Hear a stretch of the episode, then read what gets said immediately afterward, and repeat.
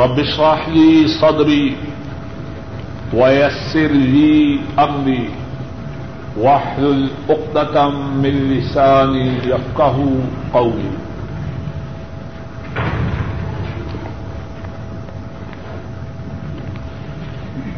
گزشتہ درس میں آخری حدیث پاک جو پڑھی گئی، اس کا خلاصہ یہ تھا رسول مکرم صلی اللہ علیہ وسلم نماز پڑھانے کے لیے تشریف لائے، اپنے مسلح پر کھڑے ہوئے۔ تو آپ کو یاد آیا کہ آپ پر غسل جنابت ہے۔ آپ نے اپنے ساتھیوں سے ارشاد فرمایا، اپنی ہی جگہوں پر ٹھہرو، آپ اپنے گھر تشریف لے گئے، غسل فرمایا اور پھر باہر تشریف لائے اور آپ کے سر مبارک سے غسل کرنے کی وجہ سے پانی کے قطرے ٹپک رہے تھے۔ آپ نے اللہ اکبر فرمایا، اور ہم نے آپ کی امامت میں نماز ادا کی۔ اس حدیث پاک میں جو مسائل ہیں، ان کے متعلق گفتگو ہو رہی تھی۔ جو باتیں ذکر کی گئیں اشارتن دوبارہ ذکر کیے دیتا ہوں۔ ایک بات یہ ذکر کی گئی کہ رسول مکرم صلی اللہ علیہ وسلم پر غسل جنابت موجود تھا، آپ پر واجب تھا، لیکن آپ بھول چکے تھے۔ اور اسی لیے تو آپ اس حالت میں مسجد میں تشریف لائے تاکہ لوگوں کی امامت کروائیں۔ اگر آپ کو یاد ہوتا کہ آپ کے ذمہ غسل جنابت ہے، آپ کبھی بھی مسجد میں اپنا قدم مبارک اس حالت میں نہ رکھیں۔ دوسری بات جو اسی بات کے ساتھ ہے کہ اگر امام الانبیاء، قائد المرسلین، حبیب و رب العالمین، سید الاولین والآخرین صلی اللہ علیہ وسلم اس بات کو بھول سکتے ہیں، تو کسی اور سے اس بات کا ہو جانا اس میں کوئی اچمبے کی بات نہیں۔ اب اگر کوئی ہمارا امام، کوئی خطیب یا کوئی آدمی کتنا ہی نیک کیوں نہ ہو، اگر اسے اس بات میں بھول ہو جائے، تو یہ بات باعث مزامت نہیں۔ باعث مزامت یہ ہے کہ جان بوجھ کر باوجود کہ اس کے ذمہ غصے جنابت ہو، مسجد میں پلک یہ بات حرام ہے، ناجائز ہے۔ لیکن بھول سے ہو جانا جب ان سے ہو گیا جن ایسا اللہ کی ساری مخلوق میں کوئی نہیں، تو کسی اور سے ہو جائے تو اس میں تعجب کی بات۔ ہے ایک اور بات اس حدیث سے یہ معلوم ہوتی ہے کہ اگر امام کو کوئی ایسی حاجت پیش آ جائے تو کچھ دیر کے لیے نماز کے کھڑے کرنے کو مؤخر کیا جا سکتا ہے۔ آپ واپس تشریف لے جا رہے ہیں اور اس ارادے سے جا رہے ہیں کہ جا کے غسل کرنا ہے، پھر واپس آنا ہے۔ اگر آپ چاہتے یہ بھی فرما سکتے تھے کہ نماز پڑھا لی جائے، لیکن آپ نے فرمایا، مکانکم، اپنی جگہوں پہ انتظار کرو، اپنی جگہوں کو لازم پکڑو۔ تو کیا مقصد؟ اگر امام کو کوئی ایسی ضرورت پیش آ جائے، جس کی وجہ سے کچھ نماز کی تاخیر ہو جائے تو ایسا کرنا بھی درست ہے۔ اور خصوصاً ہمارے ہندو پاک اور بنگلہ دیش میں اس بات کی طرف خصوصی توجہ دینی چاہیے۔ اگر امام معمولی تاخیر بھی کر دے تو بعض احباب بڑی شدت سے اس کی باز پرس کرتے ہیں۔ ایسی بات نہیں۔ ہاں بات کا دوسرا پہلو یہ بھی ہے کہ امام بھی ارادہ تن سستی نہ کرے۔ اوپر بیٹھا اپنے کمرے میں اخبار بینی کرتا رہے اور نیچے لوگ نماز کی انتظار میں ہو، ایسی صورت نہ کرے۔ لیکن اگر ضرورت کے پیش نظر وقت سے تھوڑی سی تاخیر ہو جائے، اس میں امام کو مزامت کا نشانہ نہ بنانا چاہیے۔ ایک اور بات اس حدیث پاک میں یہ ہے کہ غسل جنابت میں جو پانی استعمال ہو اور جسم کے ساتھ رہے، پھر جسم سے اس پانی کے قطرے نیچے گرے تو وہ قطرے ناپاک نہیں ہوتے۔ اب رسول مکرم صلی اللہ علیہ وسلم آپ کے سر مبارک سے پانی کے کپڑے، پانی کے قطرے ٹپک رہے تھے۔ اب وہ پاک تھے یا ناپاک تھے؟ اگر معاذ اللہ ناپاک ہوں، تو حضرت صلی اللہ علیہ وسلم انہیں مسجد میں تو گرنے نہیں دینے والے۔ ایک اور بات اس حدیث سے معلوم ہوتی ہے کہ آپ نے اس غسل جنابت کے بعد تولیہ کا، رومال کا، کپڑے کا استعمال نہ کیا۔ اگر آپ تولیہ رومال یا کپڑے کا استعمال کرتے تو پھر قطرے گھرنے کی تو کوئی صورت نہیں۔ اور یہ بات پہلے گزر چکی ہے۔ تولیہ رومال وغیرہ کا استعمال نہ ضروری ہے، نہ ناجائز۔ ہے ایک اور بات اسی قصہ میں یہ ہے اور غالباً بعض روایات میں اس کی تصریح بھی آئی ہے کہ آپ جب تشریف لائے تو اقامت ہو چکی تھی۔ آپ بس اللہ اکبر فرمانے ہی والے تھے۔ یاد آیا واپس چلے گئے۔ اب آپ کے جانے میں گھر میں غسل کرنے میں اور واپس آنے میں کچھ وقت صرف ہوا کہ نہ ہوا۔ اب اقامت میں جو پہلے ہو چکی تھی اور اللہ اکبر کہنے میں کچھ نہ کچھ وقت ہے کہ نہیں، دوبارہ اقامت نہ کہیے اس سے معلوم ہوا اگر اقامت میں اور نماز کے قائم کرنے میں کچھ دیر کی ضرورت کے پیش نظر تاخیر ہو جائے تو کچھ حرض نہیں۔ یہ کچھ مسائل ہیں جو اس حدیث پاک سے معلوم ہوتے ہیں۔ نفل یادئی من الغص من الجنابہ۔ باب ہے اس بارے میں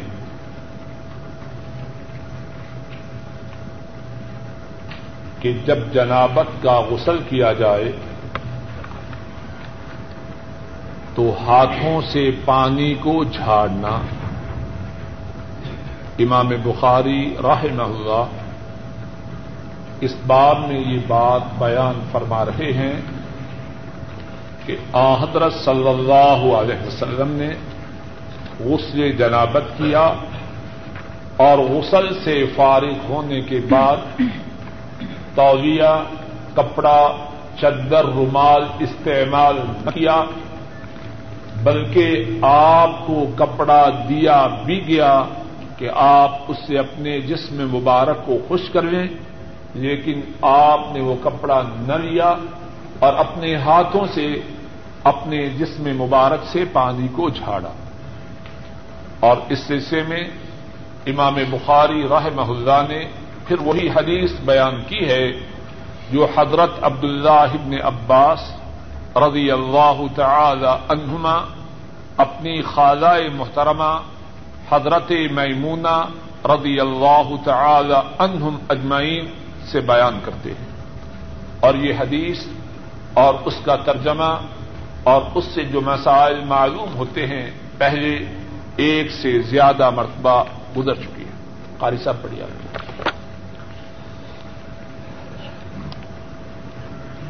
باب من بدا اب شک کے راسل ایمن فی الغسل. قال حدثنا خلاد بن يحيى. قال حدثنا ابراهيم بن نافع عن الحسن بن مسلم عن صفية بنت شيبة عن عائشة رضي الله تعالى عنها قالت، كنا إذا أصابت إحدانا جنابه أخذت بيديها ثلاثا فوق رأسها، ثم تأخذ بيدها على شقها الأيمن، وبيدها الأخرى على شقها الأيسر. باب ہے اس بارے میں کہ جو کوئی غسل کے دوران اپنے سر کی دائیں جانب سے غسل کی ابتدا کرے غسل جنابت کرنا ہے۔ پہلے سر کا بایاں حصہ دونا ہے یا دایاں امام بخاری راہ محلہ اس باب میں یہ بات بیان فرما رہے ہیں کہ غسل میں سر کے دائیں حصہ کو بائیں حصے سے پہلے جنہوں نے کہا کہ دھونا ہے، ان کی یہ بات ہے۔ امام بخاری فرماتے ہیں، ہم سے یہ حدیث خلاد بن یحییٰ نے بیان کی۔ خلاد فرماتے ہیں، ہم سے یہ حدیث ابراہیم بن نافع نے اور ابراہیم حسن بن مسلم سے اور حسن صفیہ بنت شیبہ سے اور صفیہ ام المؤمنین عائشہ صدیقہ رضی اللہ تعالی عنہا سے بیان کرتی ہے۔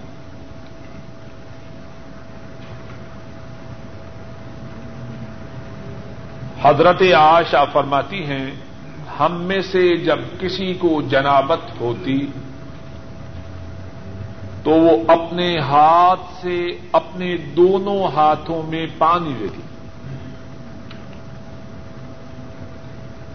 تین مرتبہ اپنے دونوں ہاتھوں میں تین مرتبہ سر کے لیے پانی لیتی اور پھر اس کے بعد اپنی دائیں جانب کے ساتھ پھر اس کے بعد اپنے ہاتھ سے اپنی دائیں جانب کو لیتی۔ پھر اس کے بعد اپنے دوسرے ہاتھ سے اپنی بائیں جانب کو لیتی۔ اس حدیث میں حضرت عائشہ صدیقہ رضی اللہ تعالی عنہا غسل جنابت کے طریقے کو بیان فرما رہی ہے۔ اور جو بات امام بخاری راہ محلہ ان کے اس فرمان سے ثابت کرنا چاہتے ہیں وہ یہ ہے کہ غسل جنابت میں سر کی دائیں جانب کو بائیں بائیں جانب سے پہلے دھونا ہے۔ اور یہ عام اسلامی قاعدہ ہے کہ جتنے اچھے کام ہیں رسول کریم صلی اللہ علیہ وسلم ان کاموں میں دائیں جانب سے ابتدا کرتے ہیں۔ غصے جنابت اچھا کام ہے یا برا؟ سر کی دائیں جانب کو پہلے دھویا جائے گا۔ وضو اچھا کام ہے یا برا؟ پہلے وضو میں دائیں آزا کو دھویا جائے گا۔ دایاں بازو دایاں قدم۔ کنگی کرنا داڑھی میں یا سر کے بازو میں۔ ان میں ابتدا ہوگی دائیں جانب سے۔ اور اسی طرح کپڑے پہننا۔ اور خصوصاً اس بارے میں بچوں کو اسی بات کی عادت ڈالنی چاہیے۔ معمولی بات ہے۔ اس کے لیے کوئی دقت یا محنت کی ضرورت نہیں، توجہ کی ضرورت ہے۔ رسول کریم صلی اللہ علیہ وسلم سب اچھے کاموں میں دائیں جانب سے ابتدا کو پسند فرماتے کپڑے پہنے جائیں، جوتی پہنی جائے، دائیں جانب سے ابتدا کی جائے۔ مسجد کے اندر داخل ہونا ہے۔ کس قدم کو مسجد کے اندر پہلے داخل کریں گے؟ کیوں جی؟ بولیے تو صحیح نا۔ اور جب مسجد سے نکلنا ہے، اللہ اکبر، اس میں بھی کتنی بات ہے۔ مسلمان مسجد سے نکلنے کو اس کا دل نہیں چاہتا۔ لیکن ضروریات زندگی ہیں۔ بیوی بچوں کے واجبات ہیں۔ زندگی کی گاڑی کو چلانا بھی ضروری ہے۔ مسجد سے نکل رہا ہے۔ لیکن نکلتے وقت اپنے کون سے قدم کو پہلے نکالے گا؟ بائیں قدم کو۔ تاکہ جتنا زیادہ وقت دایاں قدم مسجد کے اندر رہ جائے، اتنا ہی غنیمت ہے۔ بڑی کاری سر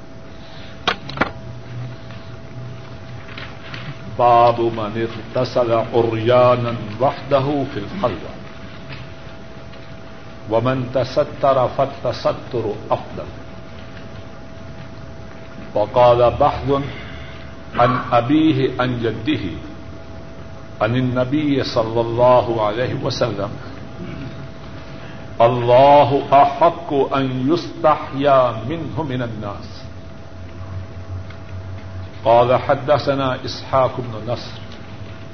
قال حدثنا عبد الرزاق عن معمر عن حمام بن عن حم، عن حمام بن منبه عن ابي هريره رضي الله تعالى عنه. عن النبي صلى الله عليه وسلم قال كانت بنو اسرائيل يغتسلون عراة ينظر بعضهم إلى بعض. وكان موسى يغتسل وحده. فقالوا، والله ما يمنع موسى أن يغتسل معنا إلا أنه آدر. فذهب مرة يغتسل. فوضع ثوبه على حجر. ففر الحجر بثوبه. فخرج موسى في إثره يقول ثوبي يا حجر. حتى نظرت بنو إسرائيل إلى موسى. فقالوا والله ما, ما بموسى من بعث. وأخذ ثوبه فطفك بالحجر ضربا. فقال أبو هريرة رضي الله تعالى عنه، والله إنه لندب بالحجر، ستة أو سبعة ضربا بالحجر. باب ہے اس بارے میں کہ جو تنہا ہو، تو وہ بغیر کسی پردہ کے غسل کرے جو تنہا ہو، وہ برہنہ حالت میں غسل کر اور جو کوئی تنہائی میں بھی پردہ کرے، تو پردہ کرنا اس کے لیے افضل ہے۔ لو سمح تم تکون لو سمح تم یا اخوان، کہ جو شخص تنہائی میں برہنا حالت میں غسل کرے۔ اور جو کوئی تنہائی میں بھی پردہ کرے تو پردہ کرنا اس کے لیے افضل ہے۔ حضرت بحل اپنے باپ اور وہ اپنے دادا سے روایت کرتے ہیں اور ان کے دادا نبی مکرم صلی اللہ علیہ وسلم سے روایت کرتے ہیں۔ آپ نے فرمایا لوگوں سے زیادہ اللہ اس بات کے حقدار ہیں کہ ان سے حیا کی جائے۔ امام بخاری فرماتے ہیں، اسحاق بن نصر، انہوں نے ہم سے بیان کیا اور اسحاق فرماتے ہیں، ہم سے عبد الرزاق نے بیان کیا اور عبد الرزاق معمر سے اور معمر حمام بن منبع سے اور حضرت حمام، حضرت ابو حریرا رضی اللہ تعالی عنہ سے روایت کرتے ہیں۔ اور حضرت ابو حریرا رضی اللہ تعالی عنہ نبی مکرم صلی اللہ علیہ وسلم سے روایت کرتے ہیں۔ آپ نے فرمایا، بنو اسرائیل ننگے نہایا کرتے تھے۔ اور نہاتے وقت وہ ایک دوسرے کو برہنا حالت میں دیکھا کرتے تھے۔ اور موسا علیہ السلام وہ سب سے الگ تنہا غسل کیا کرتے انہوں نے کہا یعنی بنو اسرائیل نے۔ اللہ کی قسم موسا کے لیے ہمارے ساتھ نہانے میں رکاوٹ یہ ہے کہ اس کی گوئی پھولی ہوئی ہے۔ موسا علیہ السلام ایک مرتبہ غسل کرنے کے لیے گئے اور انہوں نے اپنا کپڑا پتھر پر رکھا۔ پتھر ان کا کپڑا لے کر بھاگ دیا۔ موسا علیہ السلام پانی سے اس پتھر کے پیچھے نکلے اور وہ فرما رہے تھے، اے پتھر، میرا کپڑا۔ یہاں تک کہ پتھر اور موسا علیہ السلام بنو اسرائیل کے قریب پہنچے۔ تو بنو اسرائیل نے موسا علیہ السلام کو دیکھا۔ نسیم صاحب ذرا دیکھنا جی بچے شاید اوپر سے آئے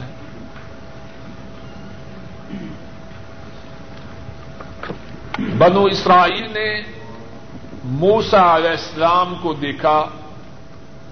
تو کہنے لگے، اللہ کی قسم موسا کو تو کوئی بیماری نہیں۔ موسا علیہ السلام نے اپنے کپڑے کو لیا اور اس پتھر کو مارنا شروع کیا۔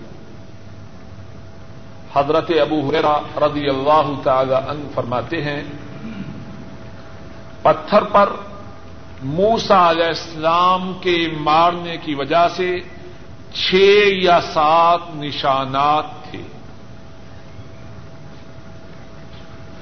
اس باب میں امام بخاری رحمہ اللہ یہ بات بیان فرما رہے ہیں کہ اگر کوئی شخص تنہا ہو یا جس طرح کے اب ہم غسل خانے میں باتھ روم میں نہاتے ہیں، تو اس حالت میں اگر وہ مکمل طور پر کپڑوں کے بغیر ہو برہنا ہو،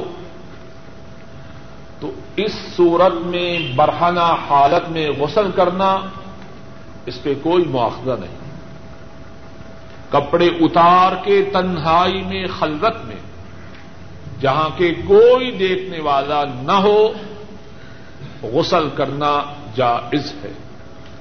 اور جو شخص تنہائی کی حالت میں بھی، خلوت کی حالت میں بھی بڑھانا نہ ہو، اس کے لیے ایسا کرنا افضل۔ ہے حدیث کے اس حدیث میں جو اب ہم نے پڑھی ہے، اس میں جو باتیں ہیں، ان سے پہلے ایک بات ارض کیے جاؤں۔ بہت سے لوگ عمارتیں بناتے ہیں اور خصوصاً ماشاء اللہ جو سعودی عرب آئے ہیں، ان میں سے سب کی یا بہت سو کی کوشش اور خواہش ہے کہ اپنے اپنے وطن میں ان کی کوٹھی بنے۔ اس اعتبار سے اور آج کی حدیث کے اعتبار سے اس بات کی طرف تمبی کرنا ضروری سمجھتا ہوں کہ باتھ روم ایسے بنائے جاتے ہیں کہ پڑوسیوں کی نظر سیدھی باتھ روم کے اندر آئے۔ عجب بے غیرتی ہے۔ باتھ روم میں گھر والوں سے تو پردہ ہے، دروازہ بند ہے۔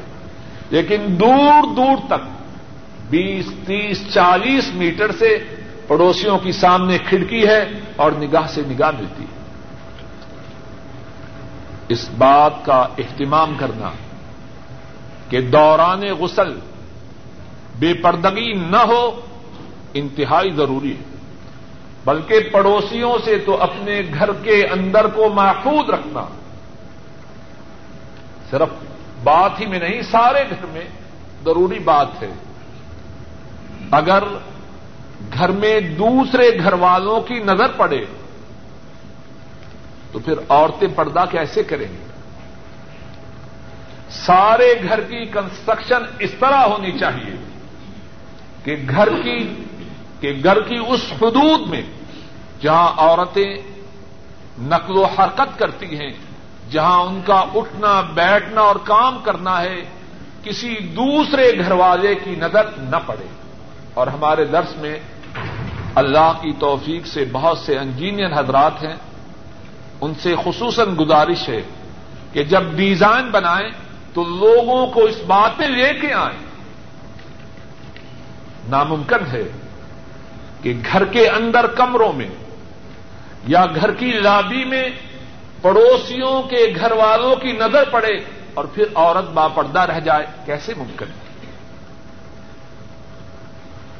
تو گھر کی تعمیر کے کرتے وقت غسل خانے کو باپردہ بنانا، اور نہ صرف غسل خانے کو، بلکہ گھر کے سارے اندرونی حصے کو، اس صورت میں تعمیر کرنا کہ پڑوسیوں کی نگاہ اس میں نہ آ سکے، انتہائی ضروری ہے۔ ایک اور بات یہ ہے، شاید کو یہ کہے کہ جی کتنی احتیاط کرو، پھر بھی بچنا ممکن نہیں۔ دونوں باتوں میں فرق ہے۔ ایک یہ ہے کہ کوئی بدفینت، بدبخت کوشش کر کے دیکھے، یہ اور بات ہے۔ ایک یہ ہے کہ بغیر کوشش کے گھر کی کنسٹرکشن ایسا ہی ہو کہ دوسرے گھر والا آسانی سے بغیر تکلف کے، بغیر بندیتی کے دیکھ رہا ہے۔ اور پھر اس کے بعد امام بخاری راہ محلہ ایک حدیث رائے ہیں۔ رسول کریم صلی اللہ علیہ وسلم نے ارشاد فرمایا کہ لوگوں سے زیادہ اللہ سے حیا کرنی چاہیے۔ آپ کے اس فرمان میں اس بات کی طرف اشارہ ہے کہ اگر کوئی تنہائی میں بھی اپنے پردے کو برقرار رکھے تو یہ بات بھری ہے۔ لیکن تنہائی میں با پردہ رہنا یہ ضروری اور لازم نہیں۔ اور پھر اس کے بعد رسول مکرم صلی اللہ علیہ وسلم نے جو حدیث بیان کی ہے اس میں کئی ایک باتیں۔ اس میں سے پہلی بات یہ ہے، ذرا توجہ سے سنیے۔ پہلی بات یہ ہے کہ رسول کریم صلی اللہ علیہ وسلم بنو اسرائیل کا حضرت موسا علیہ السلام کے ساتھ جو معاملہ تھا، اس معاملہ کے لیے ایک واقعہ بیان فرما رہے ذرا توجہ سے سنیے، شاید اس بات کے سمجھنے میں ایک بہت بڑی غلط فہمی کا ادارہ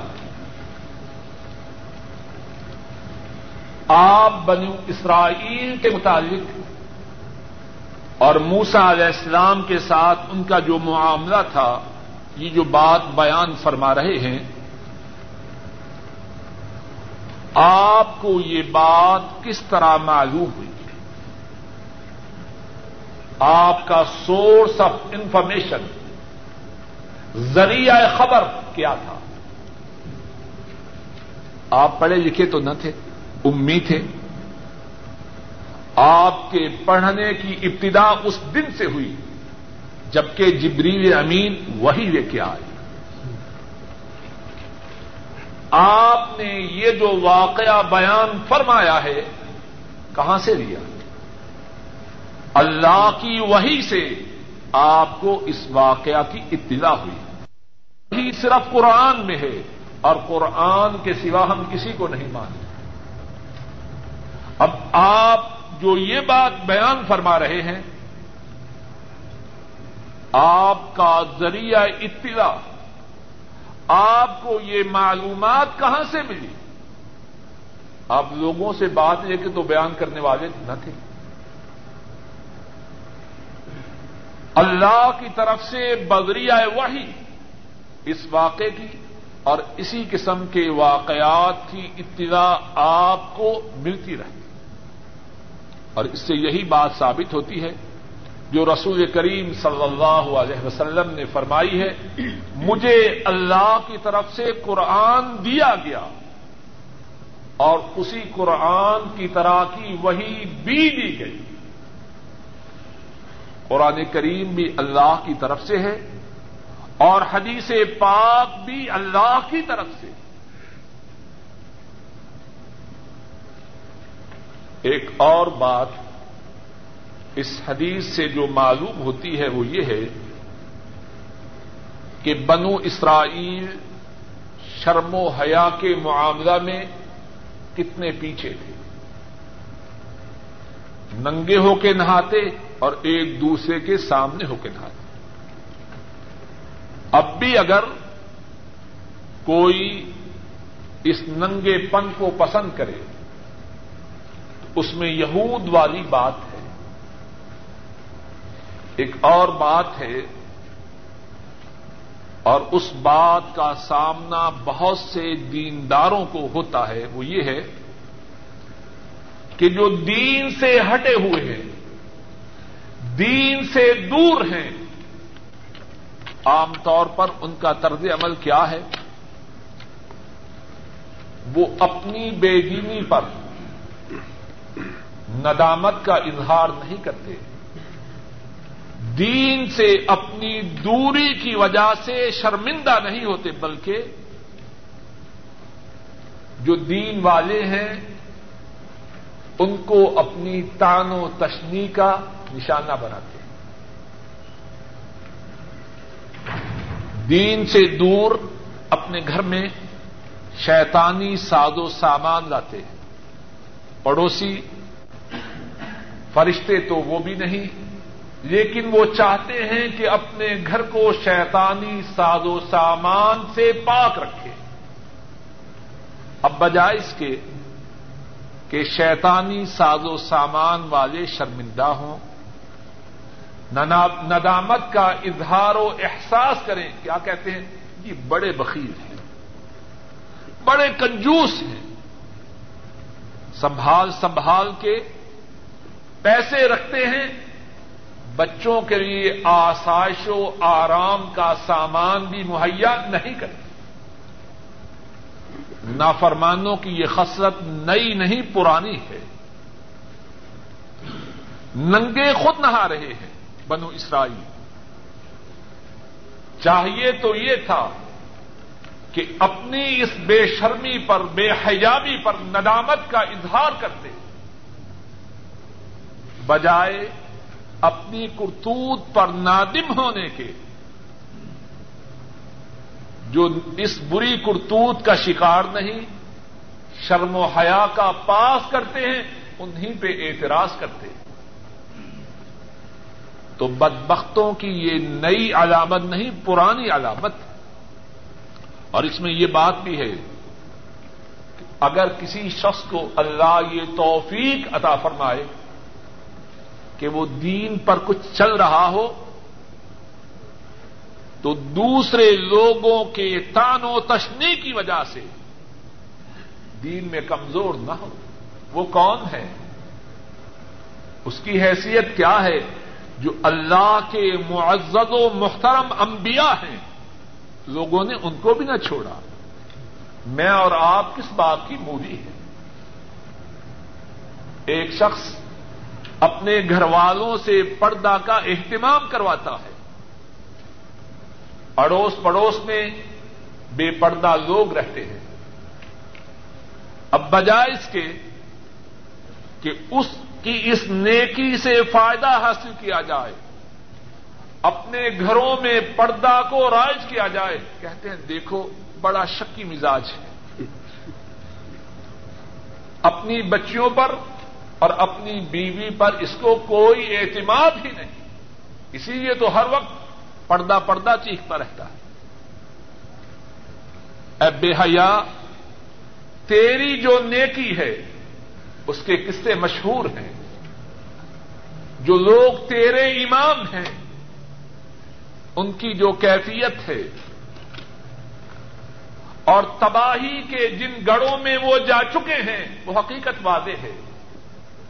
اگر تو اپنی آنکھوں پر اپنے انجام کے لیے پٹی باندھے ہوئے ہیں، تو سب لوگوں نے تو اپنی آنکھوں کو بند نہیں کیا ہوا۔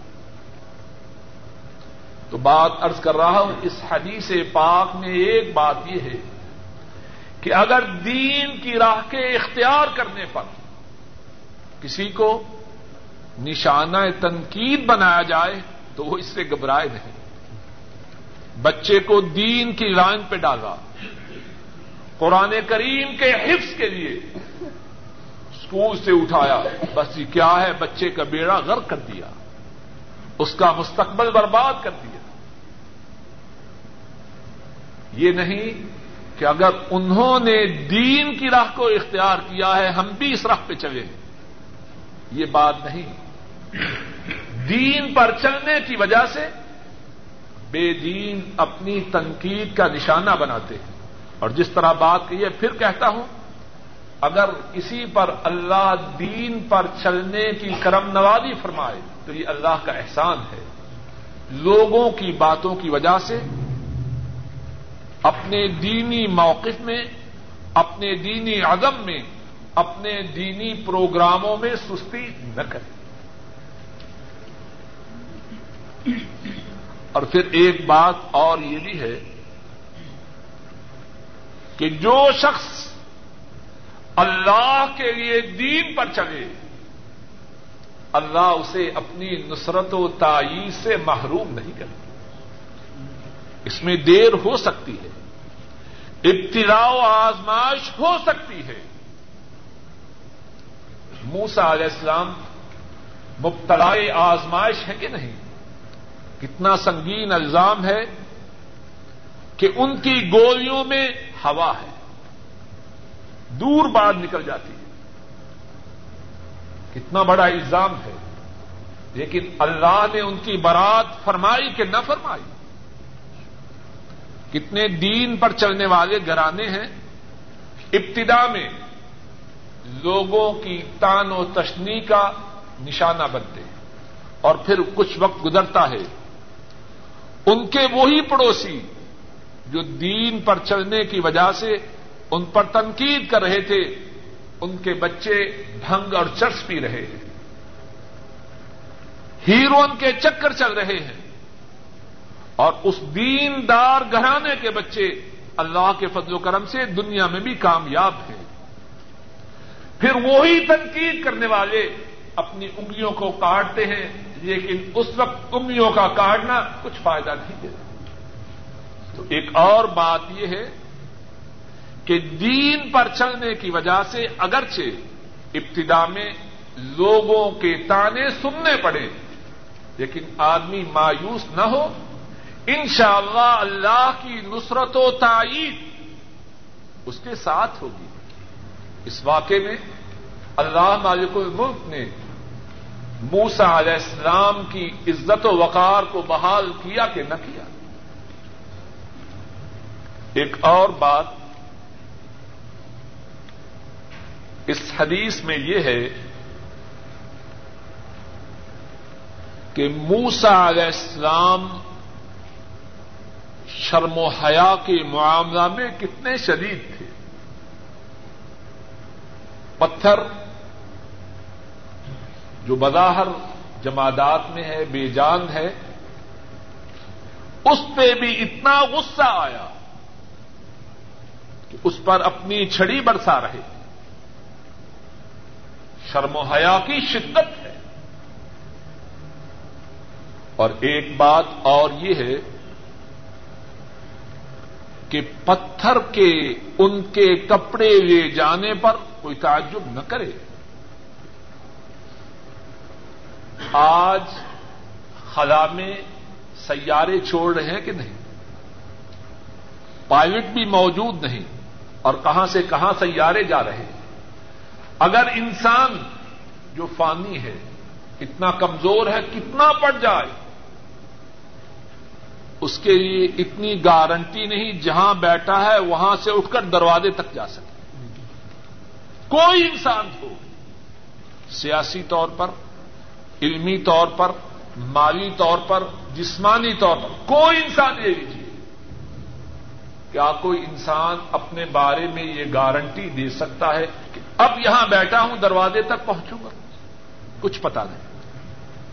اتنا کمزور انسان اگر ہزاروں میل دور سیارے بھیج سکتا ہے، تو کیا اللہ اس بات پر قادر نہیں کہ پتھر ایک جگہ سے تھوڑی دور تک جا سکے؟ اس میں کوئی تعجب کی بات نہیں۔ ایک اور بات یہ ہے کہ اپنی شرمگاہ کو کسی دوسرے کے سامنے کرنا جائز نہیں۔ لیکن ضرورت کے وقت کسی دوسرے کا، کسی دوسرے کی شرمگاہ کو دیکھنا جائز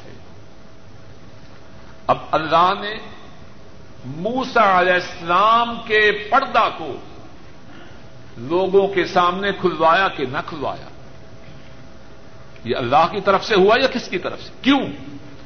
تاکہ جو جھوٹا بہتان موسا علیہ السلام پر باندھا جا رہا ہے، اس کو رفا کیا جائے۔ ضرورت کے وقت شرمگاہ کوئی دوسرا شخص دیکھ سکتا۔ اسی طرح ایک شخص بیمار ہے، علاج کی غرض سے ڈاکٹر طبیب حکیم اس کی شرمگاہ کو دیکھ سکتا۔ وأن أبي هريرة رضي الله تعالى عنه عن النبي صلى الله عليه وسلم قال بين أيوب عليه السلام۔ يغتسل عريانا فخر عليه جراد من ذهب.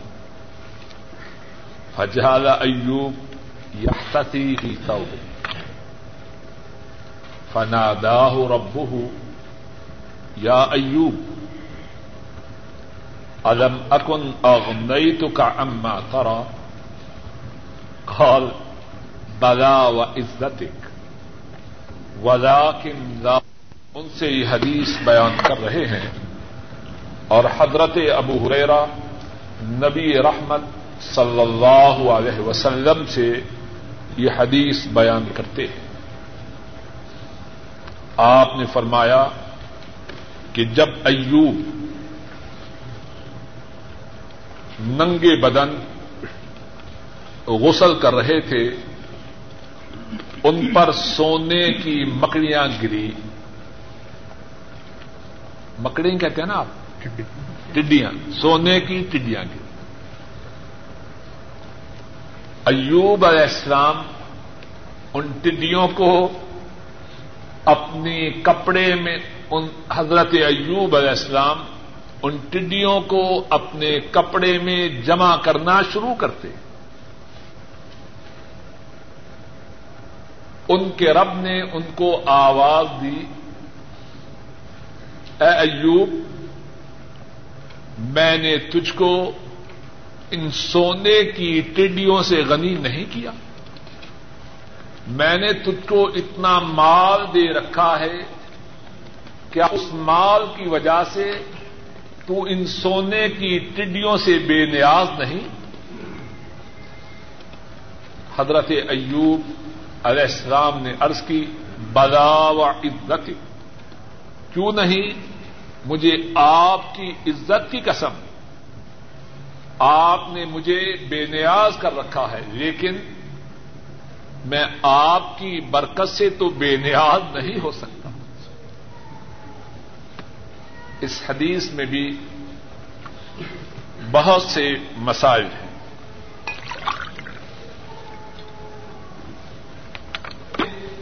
پہلا مسئلہ وہی ہے جو گزشتہ حدیث میں گزر چکا ہے کہ رسول کریم صلی اللہ علیہ وسلم پر قرآن کریم بھی نادی ہوا اور قرآن کریم کے ساتھ اور باتیں بھی نازل ہوئی اور وہ باتیں حدیث کی صورت میں موجود ہیں۔ دوسری بات، اس حدیث سے جو معلوم ہوتی ہے کہ تنہائی کی حالت میں سارے کپڑے اتار کر نہانا جائز ہے۔ حضرت ایوب علیہ السلام تنہا تھے، کپڑے پہن کے نہا رہے تھے یا کپڑے اتار کر؟ الفاظ ہیں، بینما ایوب یا تصل اور جبکہ ایوب علیہ السلام ننگے بدن نہا رہے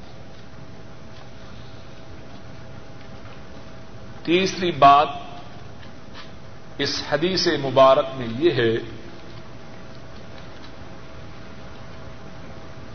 کہ انسان میں اللہ نے مال کی محبت رکھی ہے۔ کوئی امتی خواہ کتنا درجہ ہو نبی کے مقام کو نہیں پا سکتا۔ ایوب علیہ السلام اللہ کے نبی ہیں اور بڑی شان والے نبی ہیں۔ ننگے نہا رہے ہیں۔ آسمان سے سونے کی ٹڈیاں نازل ہوتی ہیں۔ نہانا بھو جاتا ہے اور ٹڈیوں کو جمع کرنا شروع کر دیتے ہیں۔ مال کی محبت انسان میں موجود ہے اور یہ بات اچھی طرح سمجھ لیجیے یہاں کچھ لوگ دھوکہ کھاتے اور دیتے ہیں۔ مال کی محبت ہونا اس میں کوئی اتنی ایب کی بات نہیں۔ ایب کی بات یہ ہے کہ مال کی محبت اللہ کی محبت سے، اللہ کے رسول کی محبت سے اور اللہ کی رام قربانی سے زیادہ ہو یہ بات تباہی کی یہ بات تباہی و بربادی کی جب مقابلہ ہو، مال کی محبت کا اور اللہ کی محبت کا اہل ایمان مال کو قربان کرتے ہیں، اللہ کے حکم کی تعمیر کرتے ہیں۔ مقابلہ ہو اللہ کے رسول کی محبت کا، مال کی محبت کا۔ اہل ایمان مال کو قربان کرتے ہیں، اللہ کے رسول کے حکم کی تعمیر کرتے ہیں۔ اور حضرات صحابہ، ان کے کتنے واقعات ہیں کہ کس طرح وہ اللہ اور اس کے رسول کے حکم کی تعمیر میں اپنا سب کچھ قربان کرتے ایک واقعہ عرض کرتا ہوں۔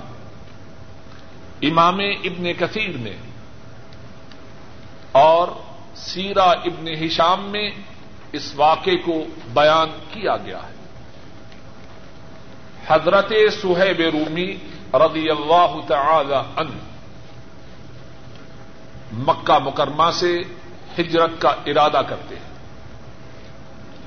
اور وہ بنیادی طور پر مکی نہیں، باہر سے آئے، مکہ میں رہائش اختیار کی اور کافی مال و دولت جمع کیا۔ اللہ اور اللہ کے رسول کے حکم کی تعمیر میں مکہ سے نکلتے ہیں۔ مکہ کے کافروں کو اطلاع ہوتی ہے۔ راستے میں ان کا محاصرہ کرتے ہیں اور کہتے ہیں کہ تو جب ہمارے پاس آیا تو سعلوک تھا، تیرے پاس کچھ بھی نہ تھا۔ اور تو نے مکہ میں آ کے بہت سا مال جمع کر لیا۔ اب سارا مال لے کے مکہ سے نکلنا چاہتا ہے۔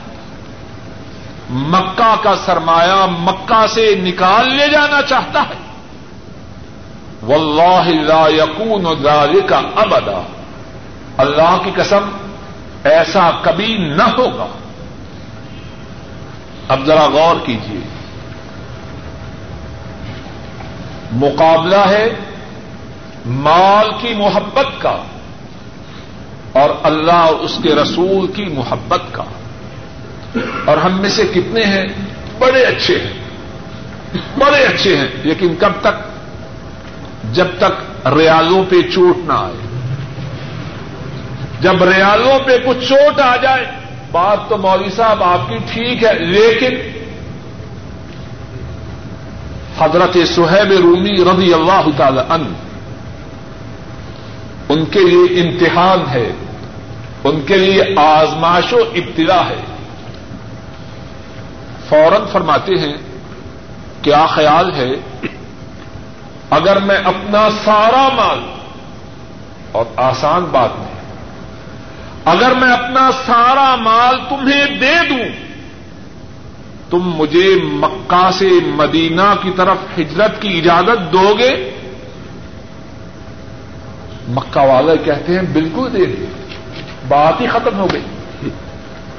فرماتے ہیں، اگر بات یہ ہے تو میں اپنے سارے مال سے دستبردار ہوتا ہوں۔ اب کیا ہے؟ مدینہ طیبہ کی طرف روانہ ہے۔ آسمان والے نے جن کے لیے حضرت سہیب نے یہ سودا کیا ہے، آسمانوں سے جبریل امین کو مدینہ طیبہ میں اپنے حبیب اکرم صلی اللہ علیہ وسلم پر اپنا پیغام دے کے ارسال کیا۔ ومن الناس من يشري نفسه ابتغاء مرضات الله والله رؤوف بالعباد۔ لوگوں میں سے کچھ ایسے ہیں جو اللہ کی رضامندی کے حاصل کرنے کے لیے اپنی جانوں کو بیچ دیتے ہیں۔ واللہ رعوف بالعباد۔ اور یہی تو وہ بندے ہیں جن کے ساتھ اللہ شفقت فرمانے والے۔ آحدر صلی اللہ علیہ وسلم، ابھی سہیب رومی مدینہ نہیں پہنچے۔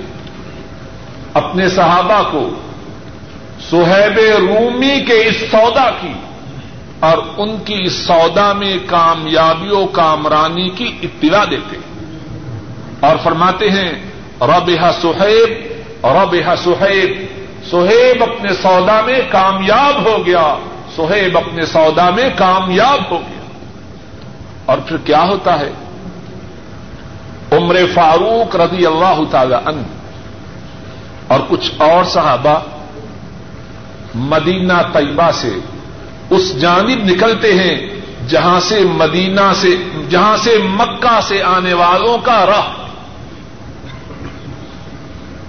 انتظار میں ہے کہ سہیب آئیں اور انہوں نے جو سودا کیا ہے، اس سودا کی کامیابی کی مبارکباد ہم ان کو دیں۔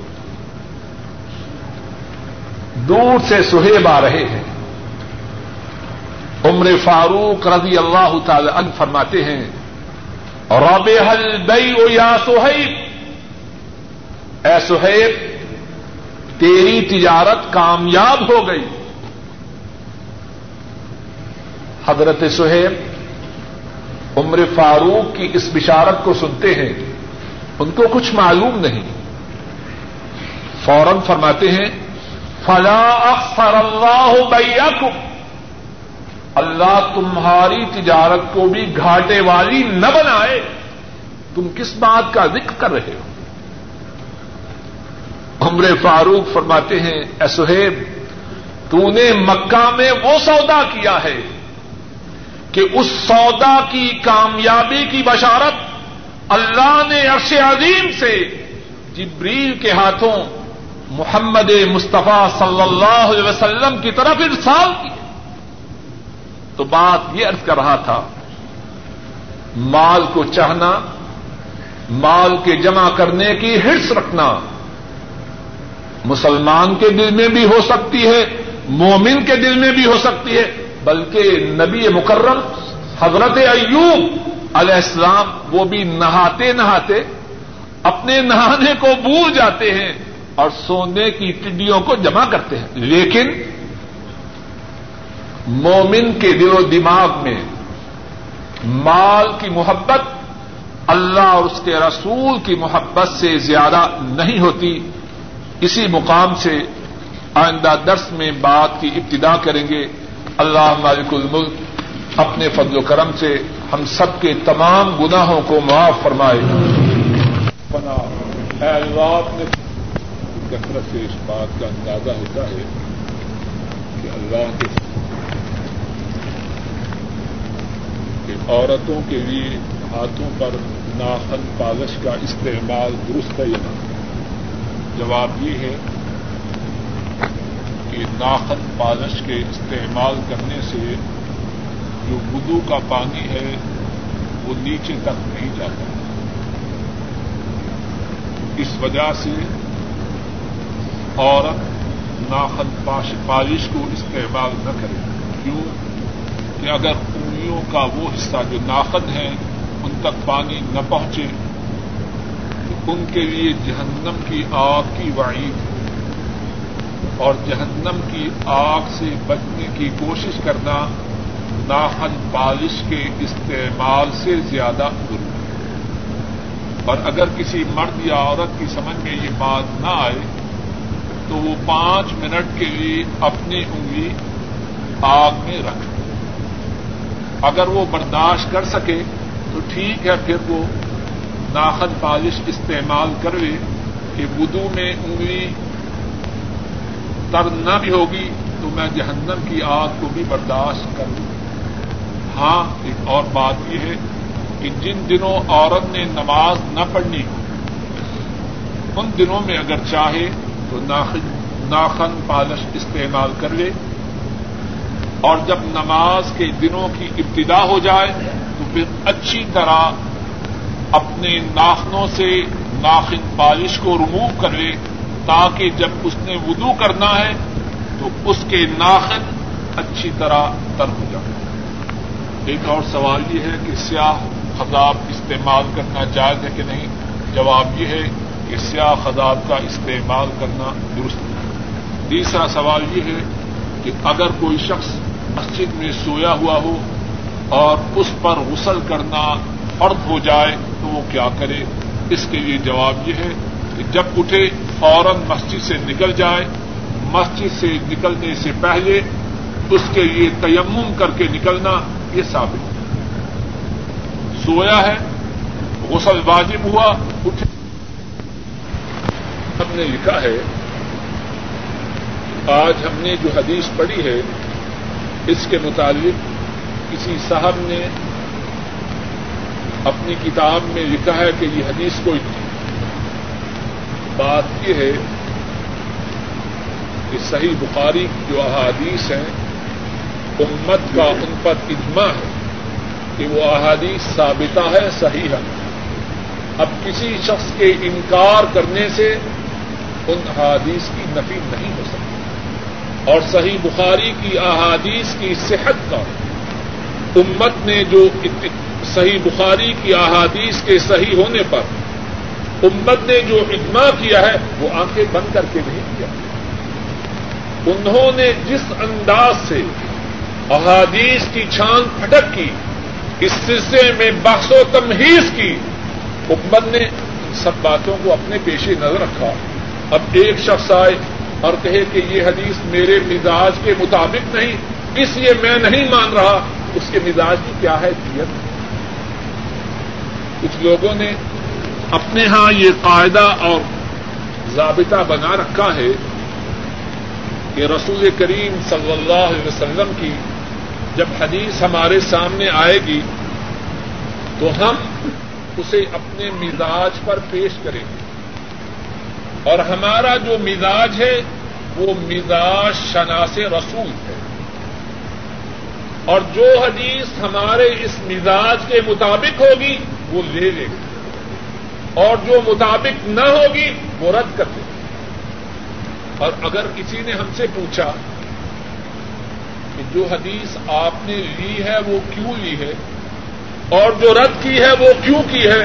تو ہم جواب میں کہیں گے کہ ہم جوہر جی ہیں۔ ہم ماہر ہیں۔ اور ماہر جو ہے ایکسپرٹ جو ہے، اس کا کہنا کافی ہے، اس سے دلیل نہیں مانگی جا سکتی۔ عجب بات ہو۔ اگر یہ ماہر ہیں، تو وہ آئمہ جنہوں نے اپنی ساری زندگی حدیث کے سیکھنے، پڑھنے، سمجھنے، سمجھانے میں بسر کر دی، وہ ایکسپرٹ نہیں جو بات اپنے لیے ثابت کرنا چاہتے ہیں۔ اگرچہ وہ ماہر حدیث نہیں، وہ ان کے لیے ثابت کیوں نہ ہو جن کی ساری زندگی حضرت صلی اللہ علیہ وسلم کی احادیث کے جمع کرنے میں صرف ہوئی۔ امام بخاری رحمہ اللہ معلوم ہے کہ یہ جو صحیح بخاری ہے، جس کی احادیث کی تعداد قریب سات ہزار دو سو پچاس ہے، معلوم ہے کتنے سالوں میں جمع کی۔ سولہ سال کے عرصہ میں، سولہ سال کے عرصہ میں اس کتاب کو ایڈٹ کیا اور طریقہ کیا تھا؟ جہاں خبر ہوتی کہ حدیث کا راوی ہے، وہاں پہنچ ذرا غور تو کریں، بخارا کہاں اور مصر کہاں؟ اور کتنی ہی دفعہ